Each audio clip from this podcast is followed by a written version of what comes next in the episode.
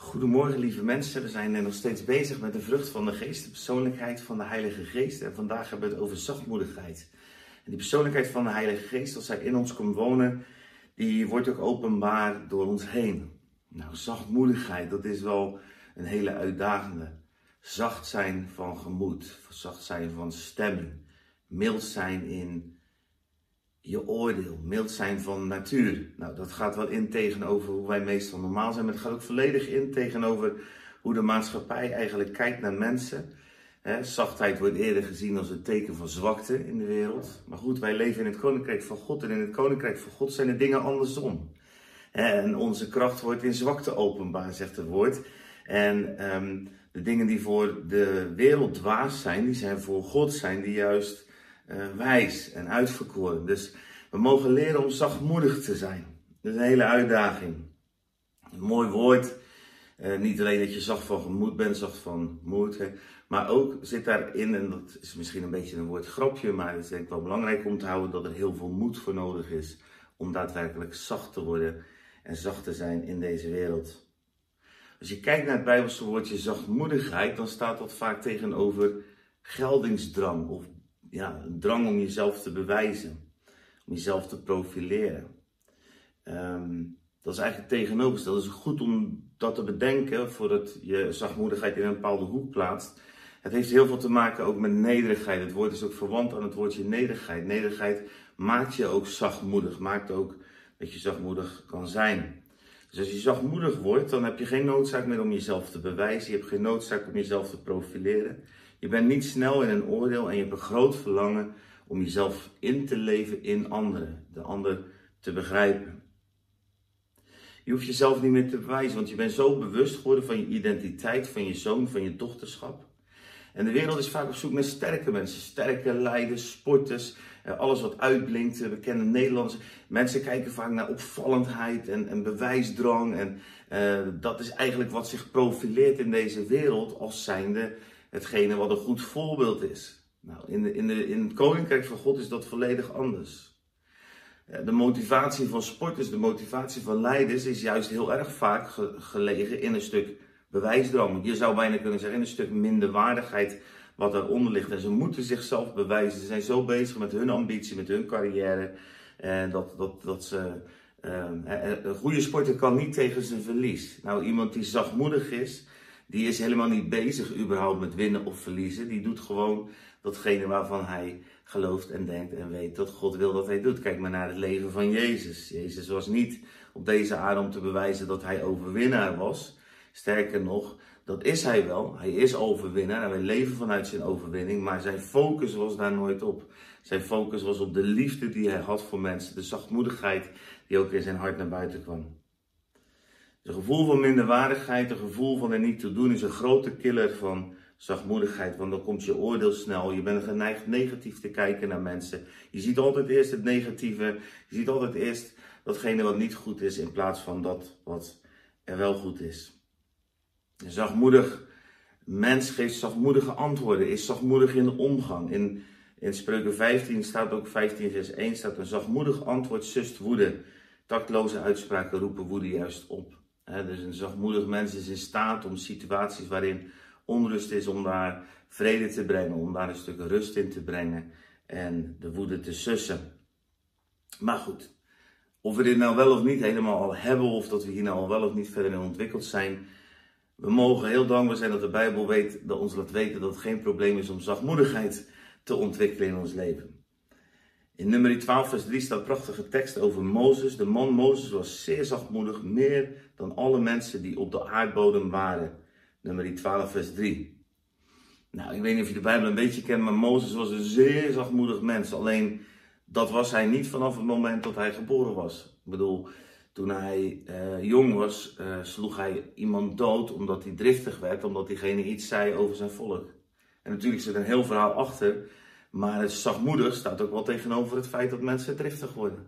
Dus Mozes was helemaal niet zo'n zachtmoedig persoon, maar er gebeurden dingen in zijn leven en hij kreeg een kennis van God die maakte dat hij uiteindelijk heel zachtmoedig was. Nou, allereerst denk ik dat dat te maken heeft dat hij begreep op een bepaald moment wat zijn identiteit was. Er zijn drie dingen die ik vandaag daarin wil delen. Mozes begreep wat zijn identiteit was. Hij had een ontmoeting met de ik ben, die openbaarde zich. Nou, als wij de Heilige Geest kennen, is het nou juist de Heilige Geest die zo graag ons wil bevestigen in onze identiteit. Dat is een heel belangrijk werk van de Heilige Geest. Dat vind je in Romeinen 8, vers 14 tot 16. Immers, zoveel als er door de Geest van God geleid worden, zijn kinderen van God. Want u hebt niet de geest van slavernij ontvangen, die opnieuw tot angst leidt, maar u heeft de geest van aannemen tot kinderen ontvangen, door wie wij roepen Abba. Dat betekent papa, vader. En die geest, de Heilige Geest, zelf getuigt met onze geest dat wij kinderen van God zijn. De Heilige Geest voortdurend bezig om ons erop te wijzen en ons te helpen om te beseffen wat het betekent dat wij kinderen van God zijn en dat wij een papa, vader in de hemel hebben die onze volledige identiteit bepaalt. Net als bij Mozes is de Heilige Geest ook degene die jou in de woestijn kan brengen. Je ziet het overigens ook bij Jezus, dat de Heilige Geest hem in de woestijn leidt, Lucas 3 of 4. En um, bij Mozes gebeurt dat ook. Dus hij, zijn zachtmoedigheid is niet gevormd en hij wordt weggevoerd in de woestijn. Daar is hij 40 jaar met een paar schapen.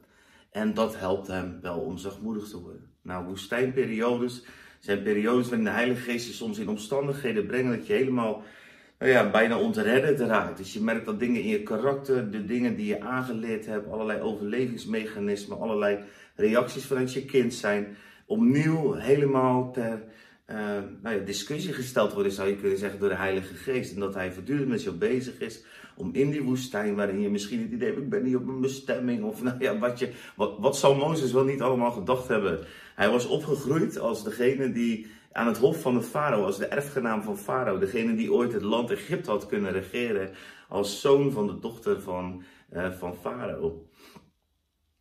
Maar hij kwam terecht in de woestijn. Nou, daar zullen duizenden, honderdduizenden gedachten door zijn hoofd gegaan zijn over het mislopen van zijn bestemming en zijn roeping, enzovoort, enzovoort, enzovoort.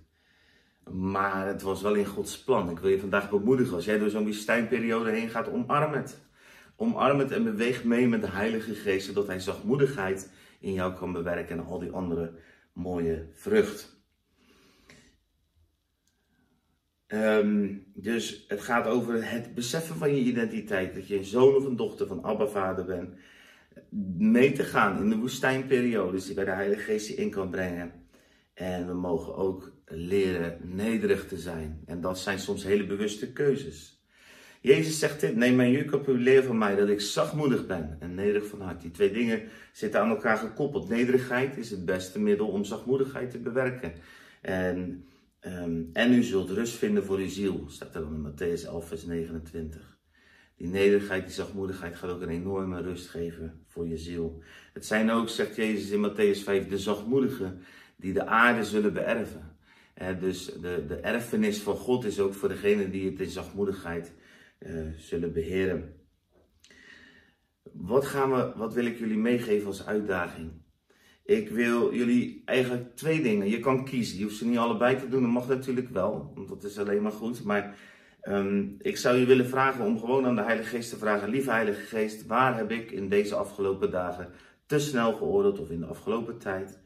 Uh, waar was er eigenlijk een reactie vanuit mijn eigen pijn en moeite en heb ik me niet ingeleefd in die ander? En dan wil de Heilige Geest jou zeker een naam of iets te binnenbrengen. En dan wil ik je vragen en aanmoedigen dat is dus de moed om zacht te zijn. Ehm, om diegene waar je dat tegen gedaan hebt, om daar een sorry tegen te zeggen. Om een appje of een berichtje of een belletje, of misschien woont diegene wel gewoon in je huis. Om tegen diegene te zeggen: Sorry, het spijt me.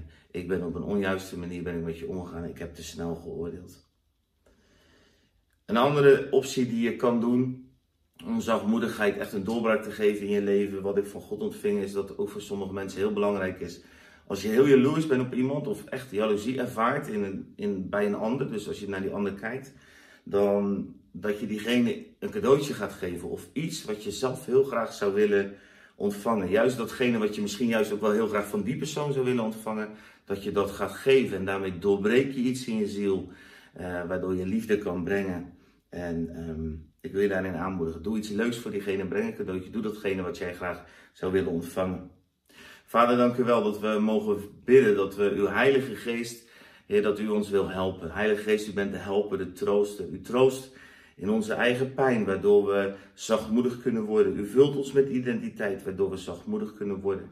Heilige Geest, als we voor twee uitdagingen staan vandaag, wil ik u vragen om uw hulp te geven, dat we uw aanwezigheid mogen ervaren, dat u nu al begint te spreken tijdens dit gebed over de mensen waar wij een beweging naartoe mogen maken, een sorry of een cadeautje of iets kunnen doen, Heer, helemaal onafhankelijk van hun reactie, mogen wij iets geven wat uit uw hart komt. Heer, want u bent altijd zachtmoedig, u bent altijd genadig, ook al staan we nog zo vaak uh, ongehoorzaam of al zijn we nog zo vaak op verkeerde manier um, in ons leven gaan we op een verkeerde manier met mensen om of gaan we op een verkeerde manier met u om. U bent daar altijd weer vol liefde en vol zachtmoedigheid en zonder oordeel. En Heer, zo willen wij ook in dit leven staan. Help ons daarbij. Geef ons de moed om ook echt die stap te maken dat we het niet houden bij alleen maar praten en alleen maar luisteren naar Albert uh, zijn verhaal, maar dat we het ook echt doen. Want ook u hebben we eerder al een keer over gehad. Heilige Geest is ook een doener. En hij wil dus als hij inkomt dat wij ook gaan doen. En daar zegen ik je mee met de moed en de kracht. Prachtige getuigenissen uit mijn eigen leven vertellen. Hoe ik jaloezie, hoe ik minderwaardigheid, hoe ik dingen doorbrak. Juist door datgene te doen wat er 100% tegenover stond. Tegenovergesteld reageren. En zachtmoedigheid zal in je leven plaats krijgen. Be blessed. als je vragen hebt, laat het me altijd weten. Ik ga deze week een aantal sessies doen met alle vragen die ik al heb gehad. En dan, ik hou graag een voorraadje vragen. Heel veel zegen. Ik hou van jullie. Blessings.